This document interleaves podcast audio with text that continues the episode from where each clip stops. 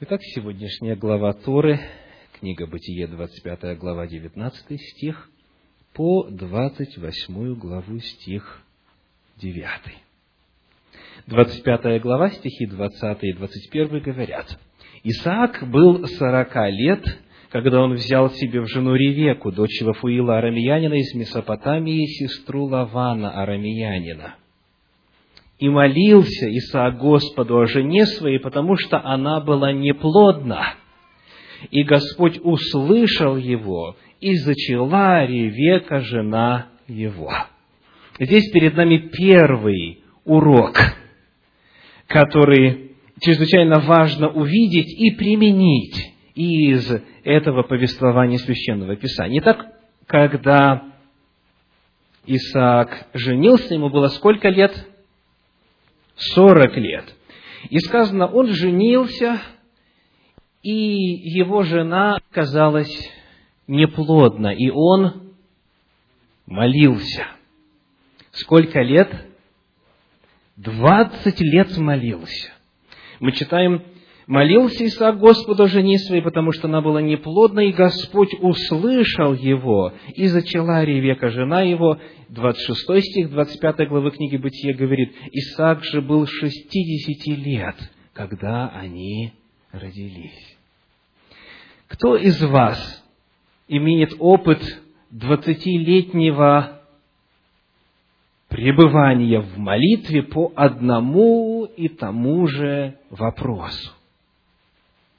Очень часто бывает так. Человек начинает молиться Господу и попросит у него что-нибудь, Господь молчит, не реагирует, не отвечает. Человек говорит, ну, попробуй еще раз. Молится, Господь не реагирует, не отвечает. И потом он говорит, ну, Господь, даю тебе еще один шанс. Еще раз помолюсь и опять молится, и Господь не отвечает, и человек говорит, все. Как однажды произошло в истории с человеком, который прошел просить, пришел просить служителя церкви молиться о нем. Изложил свою нужду, и а, служитель его спрашивает, а ты сам молился Господу? Он говорит, да, молился, я попробовал, но это не помогает. Сколько-то раз молился? Ну, может быть, раз пять, десять. Священное Писание говорит о том, что Исаак, патриарх, молился двадцать лет, молился до тех пор, пока Господь не услышал его. И Господь услышал его на шестидесятом году жизни. И тогда она зачала и родила двух сыновей. Равин Зира по этому поводу сказал так. Человек, имеющий друга, который постоянно просит и умоляет его о своих нуждах, может начать недолюбливать его и избегать его. Но у святого, да будет он благословен, все по-другому. Чем больше человек умоляет Бога о своих нуждах, тем больше Бог любит его. Помните из Нового Завета, кто говорил приблизительно такие же слова? Иисус Христос, например, Евангелие от Матфея, 7 глава, 7 стих говорит, «Просите, и дано будет вам, ищите и найдете, стучите и отворят вам». Чуть позже в Новом Завете мы читаем, «Будьте постоянны в молитвах, будьте неотступны в молитвах. Иисус Христос во время своего служения рассказывал притчу о том, как одна вдова каждый день приходила к судье и требовала, чтобы он вмешался и защитил ее. И Иисус Христос говорит, что так и вы будьте неотступны в молитвах сказал о том, что нужно молиться и никогда не унывать. Есть ли в вашей жизни какие-то обстоятельства, которые требуют молитвы? Молитесь ли вы Господу? Взываете ли к Нему? Пребываете ли вы постоянны в молитве? помните, что такова воля Господня, чтобы молитва была неотступной, чтобы молитва была постоянной, искренней и с верою на ответ. И на двадцатом году Господь услышал Исаака, и Ревека, жена его, зачала. В 25 главе читаем стихи 22 и 23. «Сыновья в утробе ее стали биться, и она сказала, если так будет, то есть что будет? Если они будут сражаться, биться, то, она говорит дальше, то для чего мне это? И пошла вопросить Господа. Господь сказал ей, два племени в чреве твоем, и два различных народа произойдут из утробы твоей. Один народ сделается сильнее другого, и больше будет служить меньшему. Итак, она вопрошает Господа, и Господь что делает? Отвечает. Он посылает ей пророческое откровение. И в этом откровении Господь рассказывает ей о будущем, о будущем двух народов, израильского и едомского, едомляне, потомки Исава. И таким образом мы узнаем, что она уподобляется или она сподобилась пророческого откровения. Она сподобилась знания о будущем. Мы начинаем обнаруживать у нее пророческие способности. Далеко не каждому из нас Господь открывает вот так вот точно и конкретно будущее не только наши, но наших детей на многие-многие поколения вперед.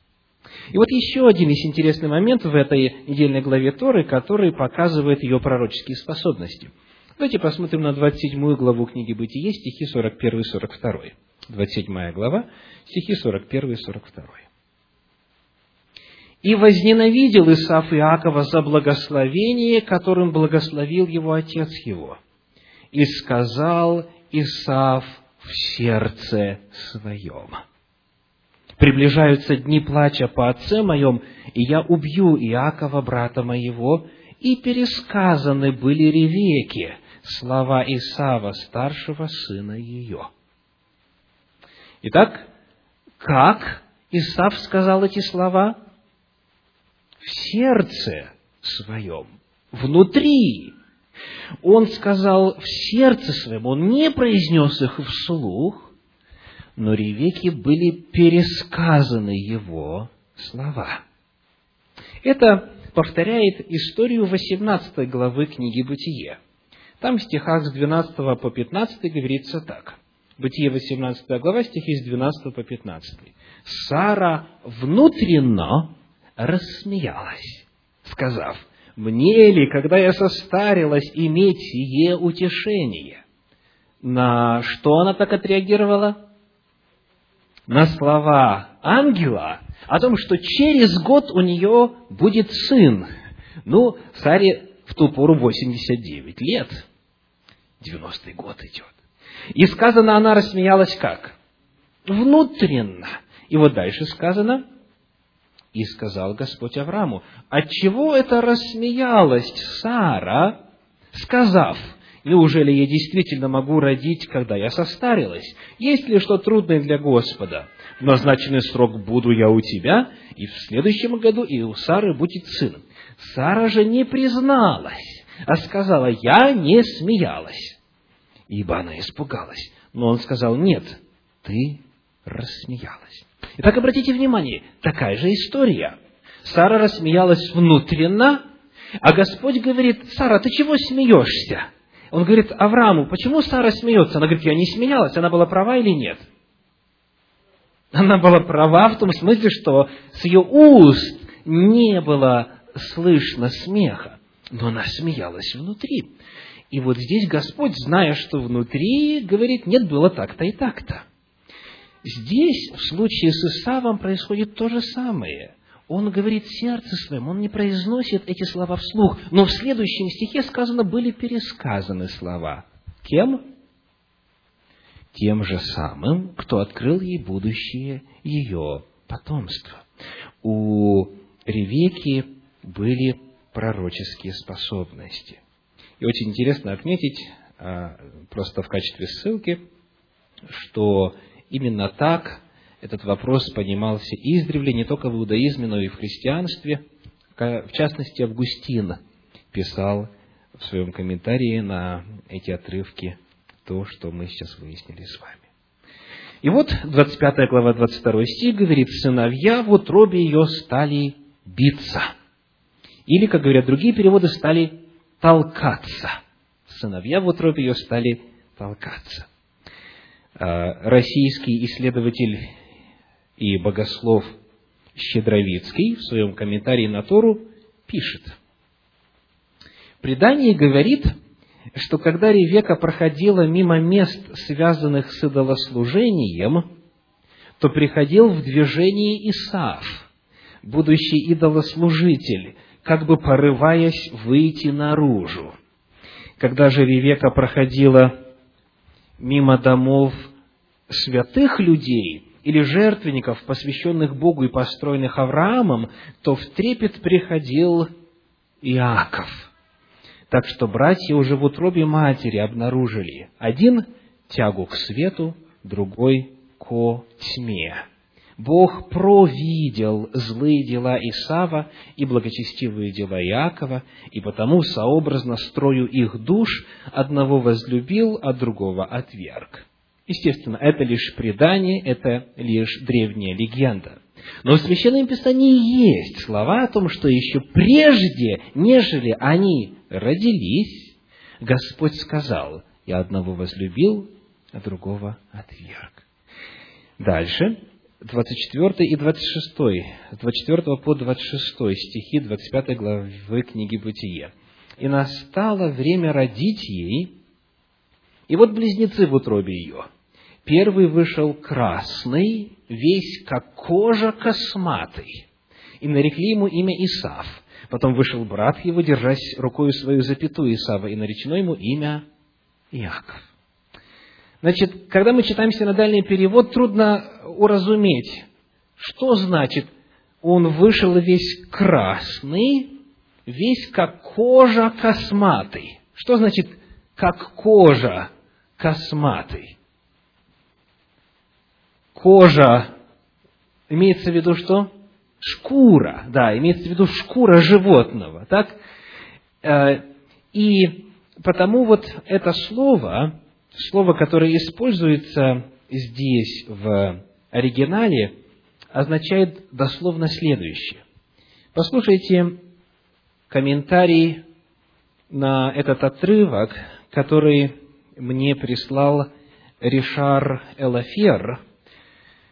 Ришар Элафер является руководителем мессианского служения в Генеральной конференции адвентистов седьмого дня. Он возглавляет служение иудеям и иудеев по всему лицу земли в церкви адвентистов седьмого дня.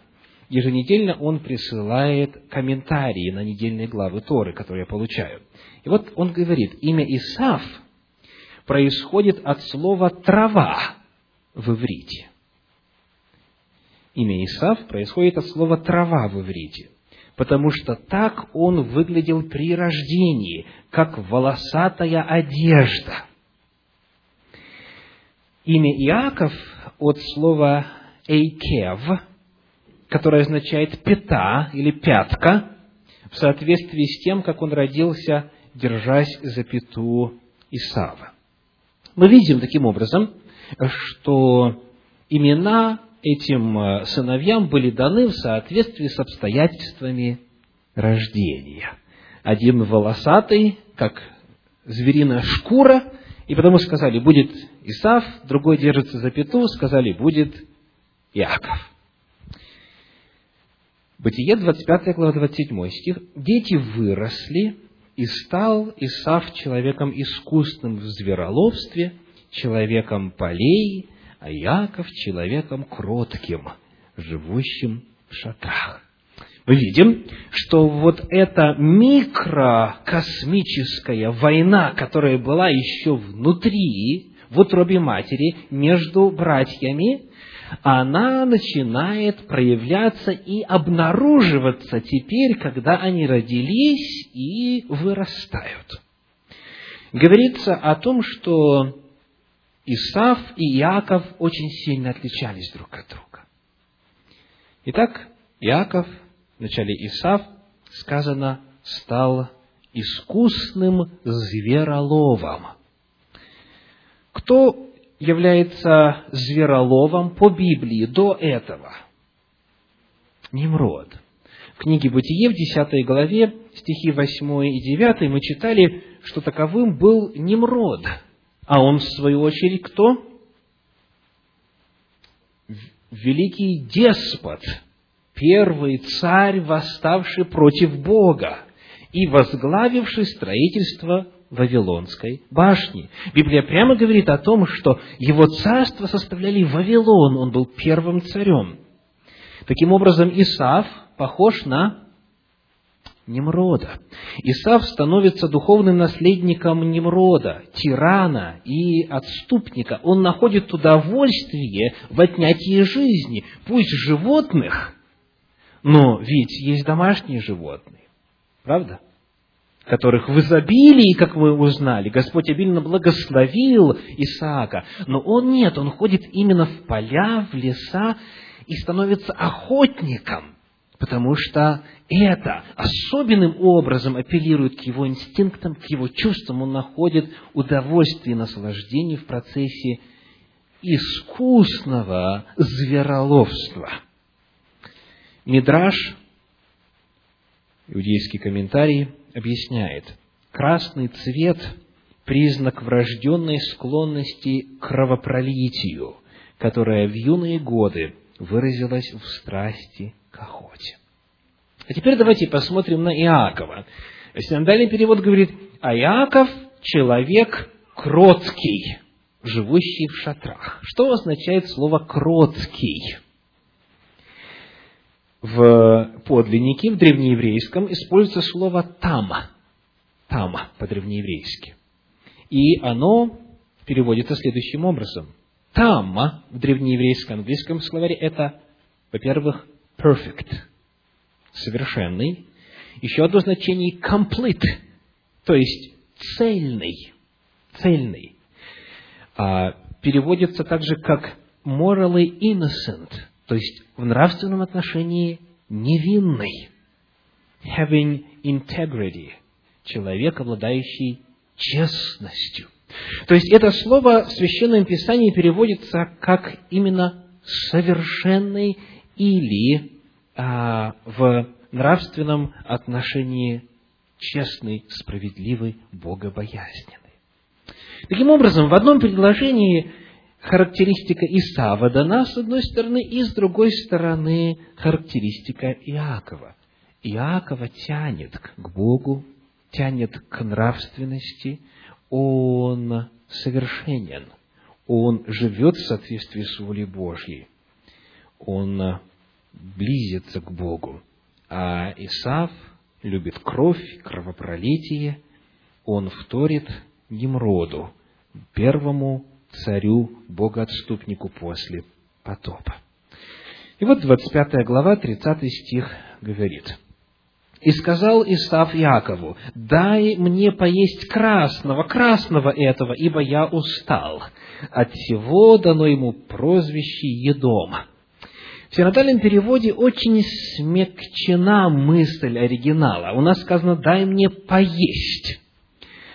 А а вот, например, pulpit commentary, один из распространенных комментариев в английском языке, говорит, что дословно эта фраза означает дай, uh, let me swallow, то есть дай мне проглотить красного этого, и это выражение означает вот такую, ж, такой процесс жадного употребления пищи. А церковные комментарии адвентистов седьмого дня говорит, что слово, переведенное как «поесть», встречается только лишь в этом отрывке в Торе и означает to eat greedily, поедать жадностью, или to devour. А вот devour означает пожирать.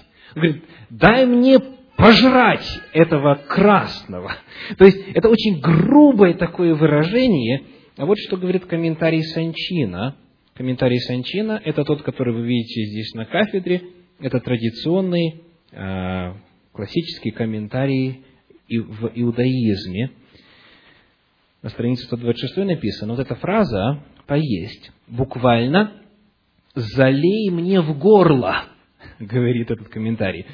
Глагол, использованный здесь для описания действия, не встречается больше в тексте Торы. Он служит для создания образа животной жадности и несдержанности. Обращает на себя также внимание, как Исаф называет эту похлебку. Перед этим в тексте сказано, это была какая похлебка? Чечевичная. А он говорит, залей мне в горло это вот красное, красное это. То есть, обратите внимание, он не называет блюдо. Ему, то есть картина нарисована такая, ему как бы даже все равно, что там в горшке. Вот я вижу это красное, он не говорит, что это похлебка или чечевица, он просто говорит, вот, вот это красное залей мне в горло. То есть, иными словами, ему все равно, ему нужно набить чрево. И вот текст и слова, которые Моисей подбирает для передачи образа Исава, показывают весьма такую грубую, отталкивающую животную картину. 31 стих. Но Иаков сказал, «Продай мне теперь же свое первородство».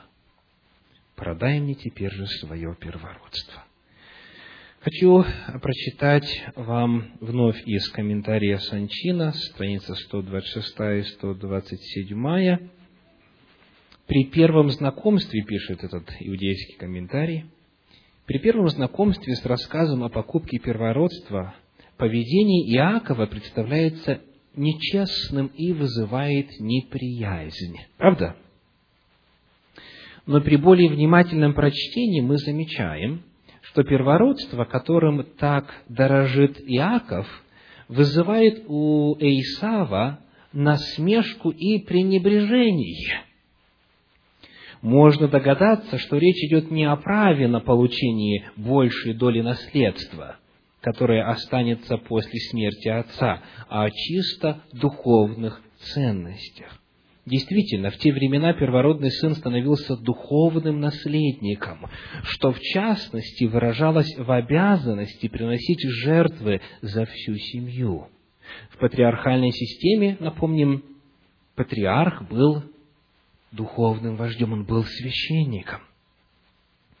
Поведение Исава не позволяло ему стать священником, приносящим жертву Всевышнему, который требует от человека доброты и справедливости. Яаков догадывался, что Исав был бы рад избавиться от обязанностей первородного сына. Яаков, предлагая уступить ему первородство, не предполагал, что чечевичная похлебка сыграет решающую роль в принятии решения. Он хотел лишь убедиться в том, что первородство в глазах Исава не стоит дорого. И вот а те же самые мысли мы встречаем в книге Елены Уайт «Патриархи и пророки». Все надежды и желания Исаака и Ревеки сосредотачивались на обетованиях, данных Аврааму и подтвержденных его сыну. Исаав и Иаков знали об этих обетованиях. Их научили считать первородство делом великой важности – ибо оно включало в себя не только наследие земного богатства, но и духовное превосходство.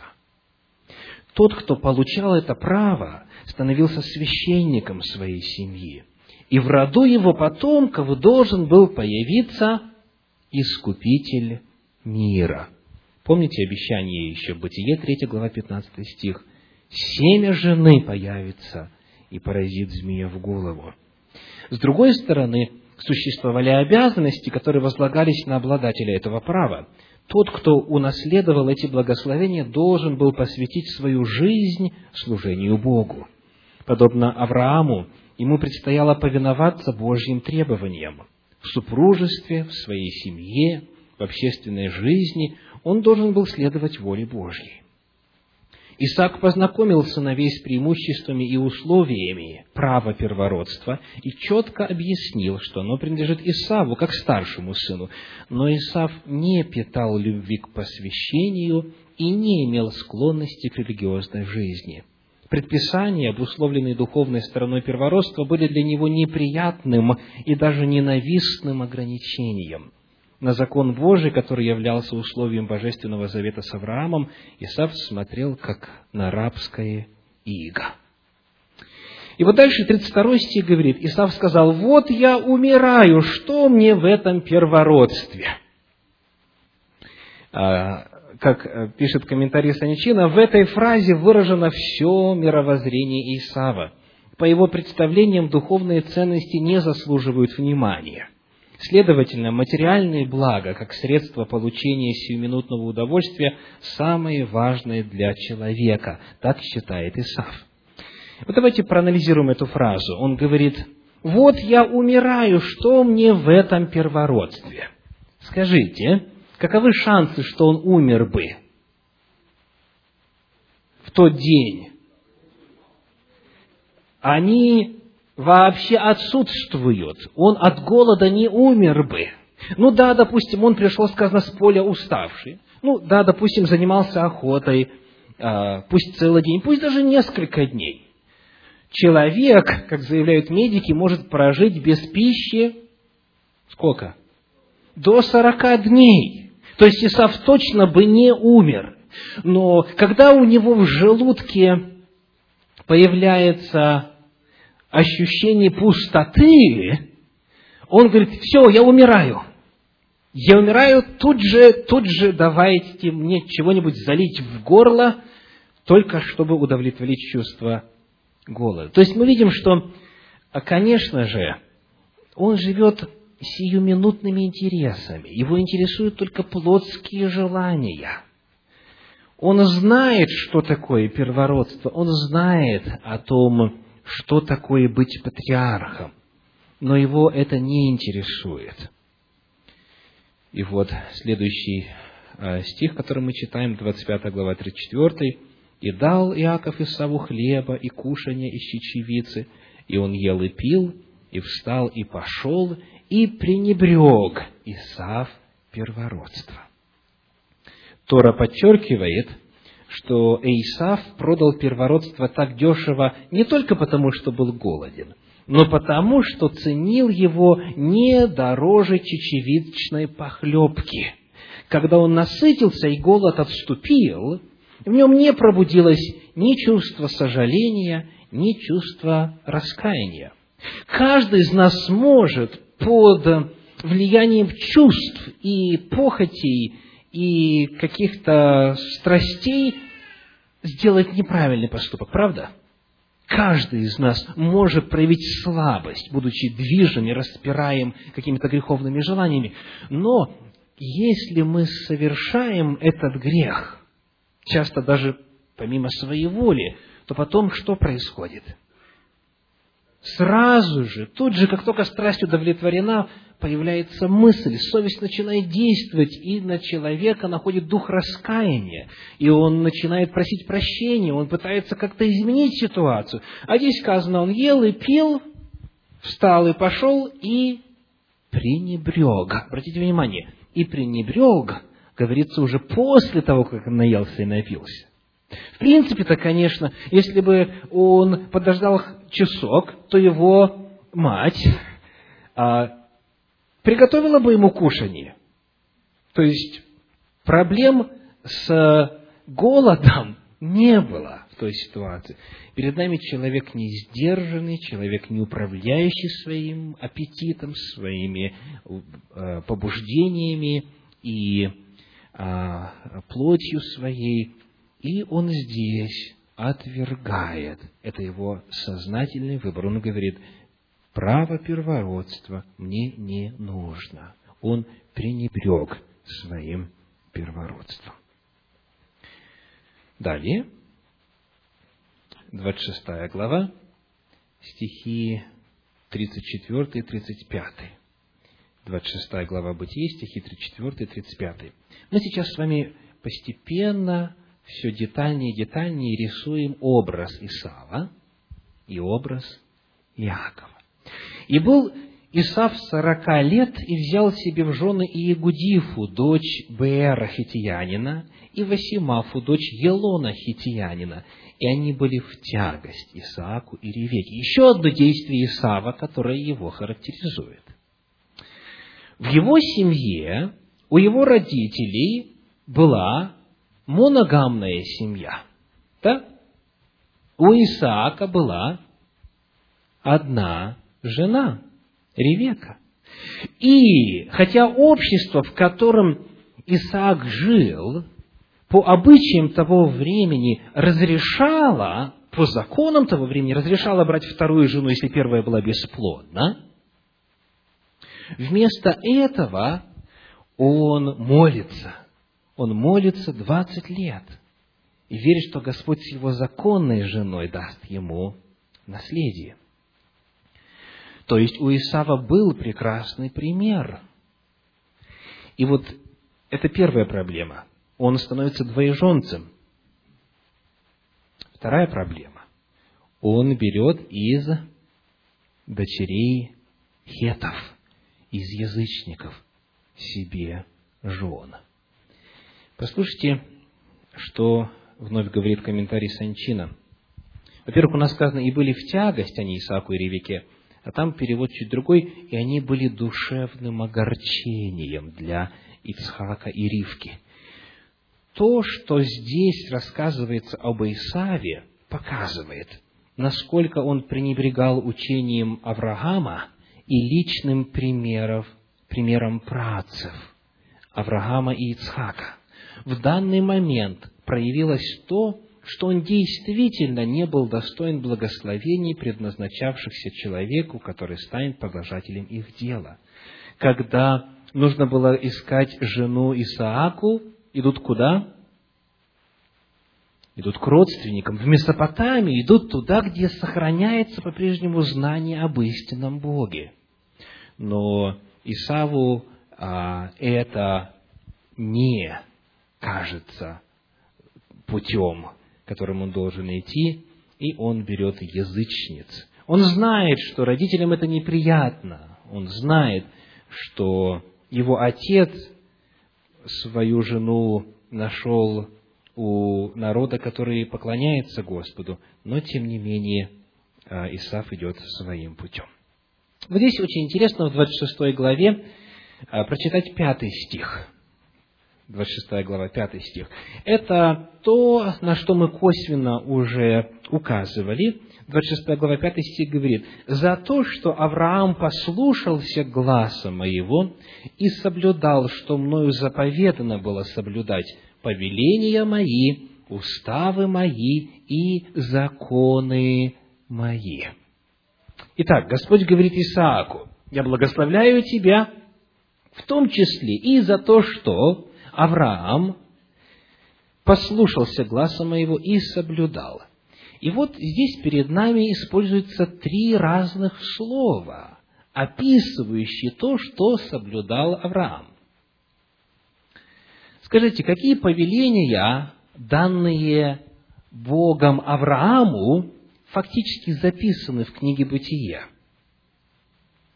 О каких, появле... о каких а, повелениях мы узнаем непосредственно из текста, из текста Торы.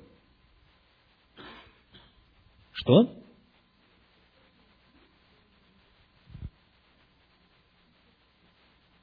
Так. Ну, пожалуйста, пожалуйста. Кое-какие ответы есть, но давайте повторю вопрос.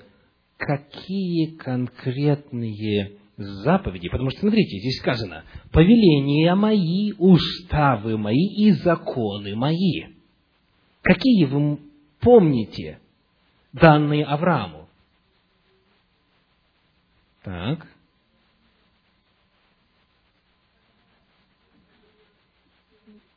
Обрезание. Единственная заповедь, которая вот так вот выражена четко, сделай так – То есть, когда сказано «повиновался глазу моему», это понятно. Господь сказал «выйди», и он вышел. Господь сказал, и он пошел.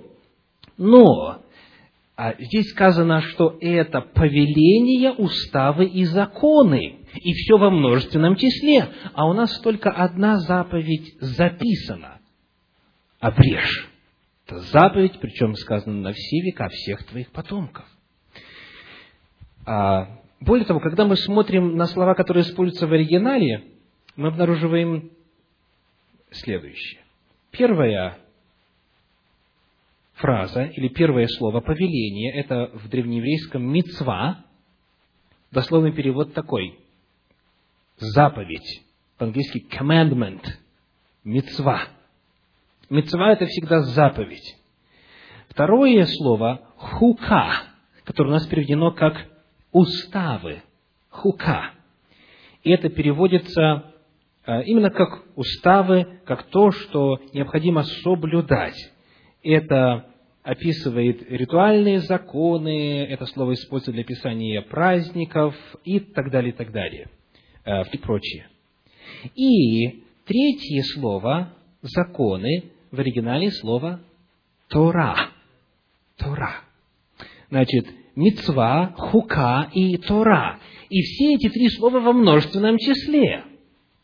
То есть, Авраам знает и соблюдает заповеди Божьи, уставы Божьи, законы Божьи, еще задолго до того, как они были в письменном виде даны на горе Синай в 15 веке до нашей эры.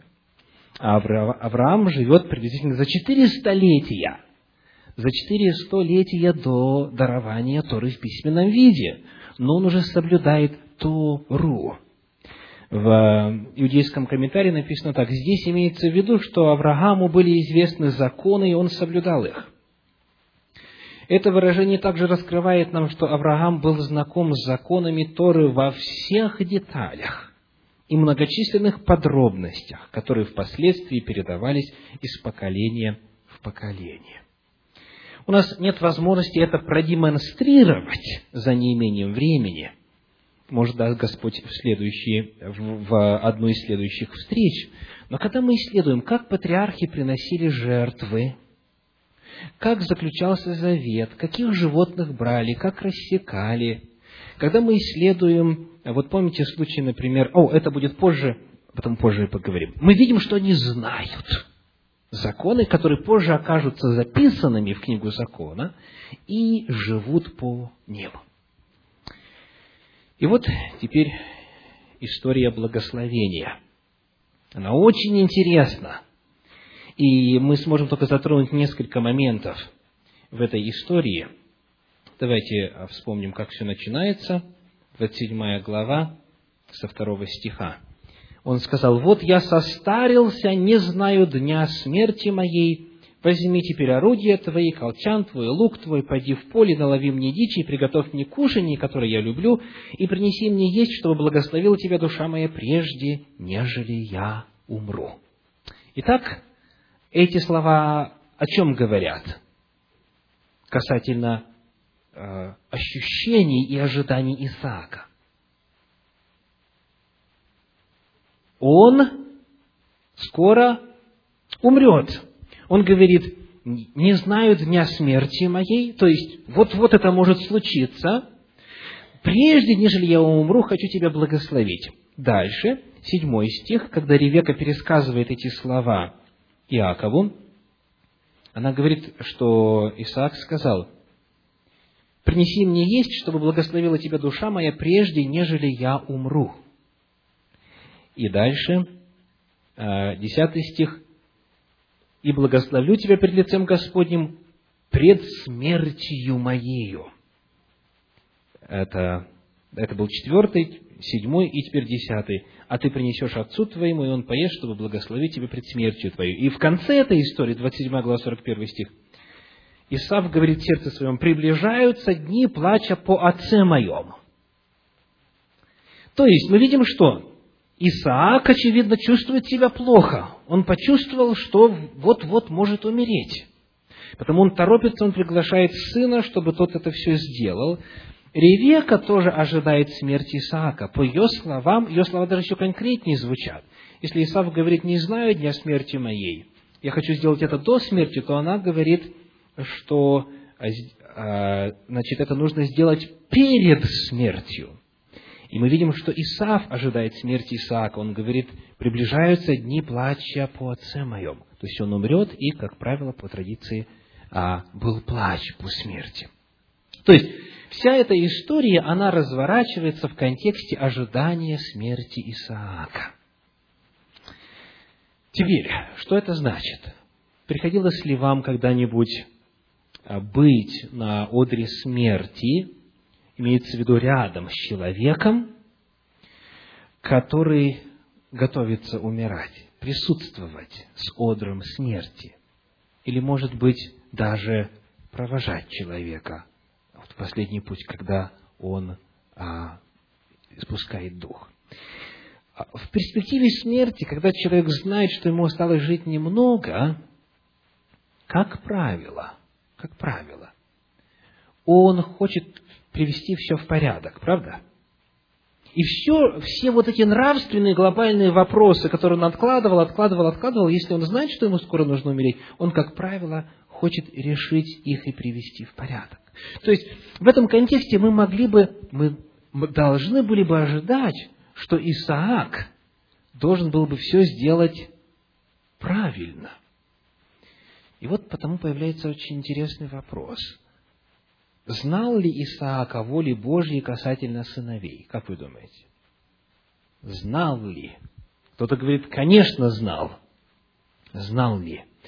А вот что пишет Елена Уайт в книге «Патриархи и пророки». Исаф нарушил одно из условий завета, которое запрещало брак между избранным народом и язычниками.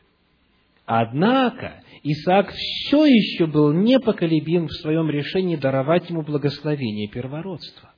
И дальше она пишет интересные слова. Ни доводы Ревеки, ни горячее желание Иакова получить эти благословения, ни равнодушие Исава к обязательствам, которые оно накладывало, не могли изменить намерения отца. То есть, конечно, по тексту мы можем предположить, что Исаак должен был знать, потому что если он молился о жене 20 лет, и потом она объявляет, что вот, слава Господу, я беременна, то, скорее всего, она должна была поделиться с мужем о пророчестве, которое было. И Елена Вать так и пишет, да, она рассказала, и она приводила ему доводы, что нужно сделать именно так. Годы шли, и, наконец, старый ослепший Исаак, чувствуя приближение смерти, решил больше не откладывать благословение старшего сына. Но, зная несогласие Ревеки и Иакова, он решил совершить эту торжественную церемонию тайно. Ревека угадала его намерения. Она была уверена, они противоречат тому, что Бог открыл им. Исаак мог таким путем навлечь на себя Божий гнев и лишить своего младшего сына того, к чему его призвал Бог – Напрасно она пыталась убедить в этом Исаака.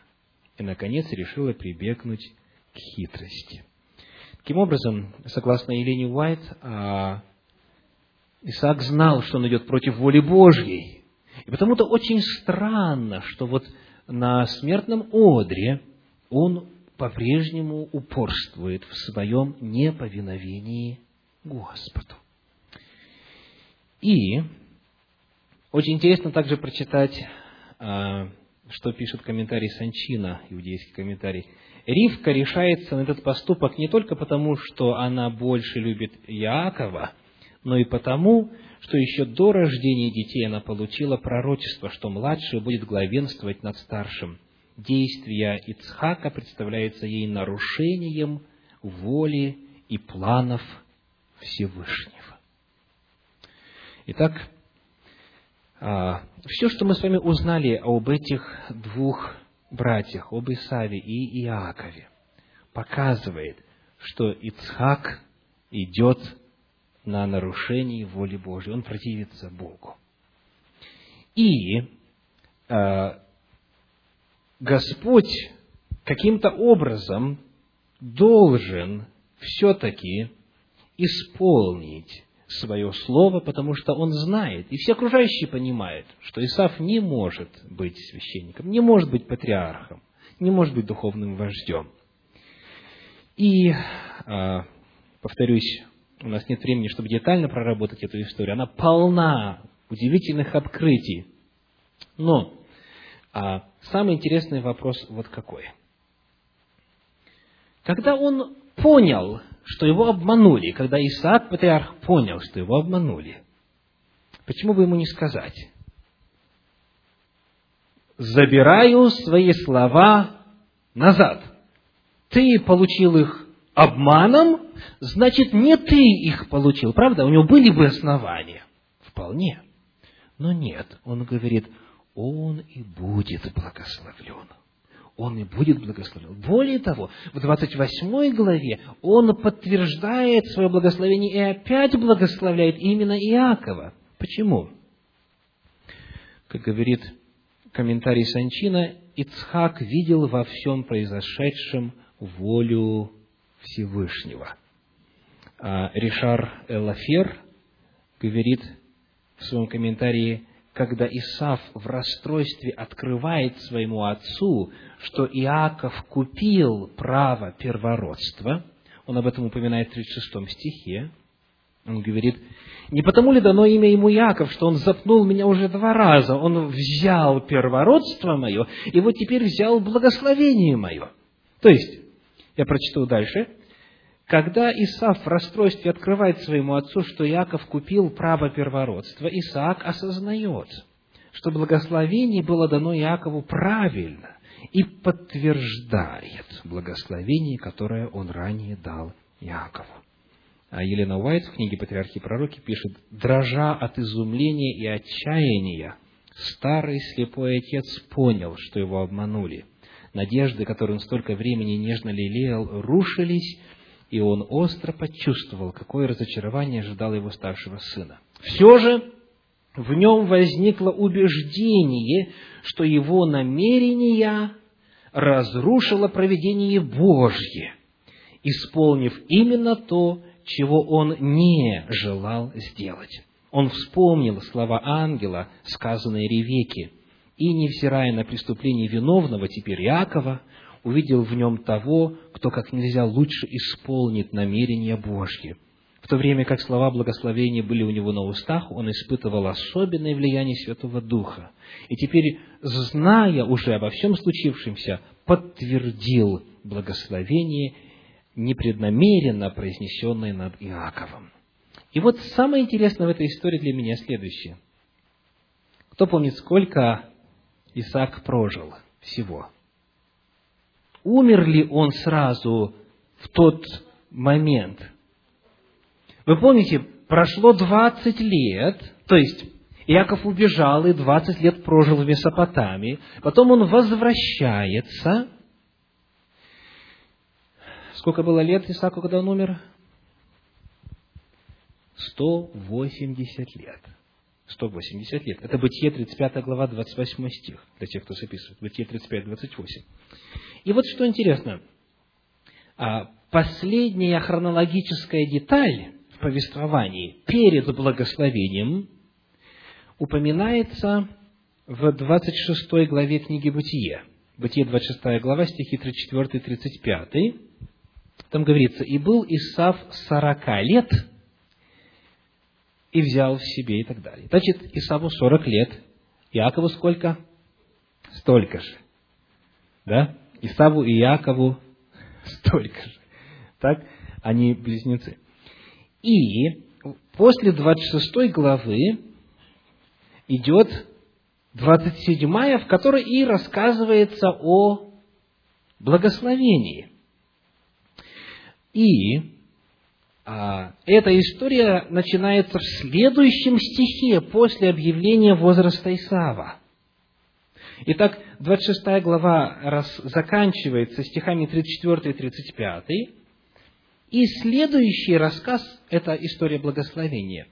Мы не знаем точно, сколько прошло времени в этом промежутке, но если идти по хронологии, то Исаву здесь 40, Исааку сколько тогда? Исааку. Сто лет. Исааку сто лет, потому что у него они родились, когда ему было шестьдесят. То есть ему сто лет, он говорит, я умираю. И все думают, что он умрет. Но на самом деле он прожил еще 80 лет. Еще 80 лет прожил. И, сопоставляя все это, мы должны прийти к заключению, что, скорее всего, именно Господь спровоцировал эту ситуацию. Именно Господь послал э, какой-то недуг или какую-то болезнь Исааку, патриарху. И как только он подчинился воле Божьей, что произошло? Господь его восстанавливает, он живет еще 80 лет. И мы узнаем, что, опять же, согласно, согласно традиции, после благословения Исаак прозревает. Мы не знаем, это так или нет, но тем не менее в иудаизме сохранилась история именно таким образом. Да благословит всех вас Господь. Аминь.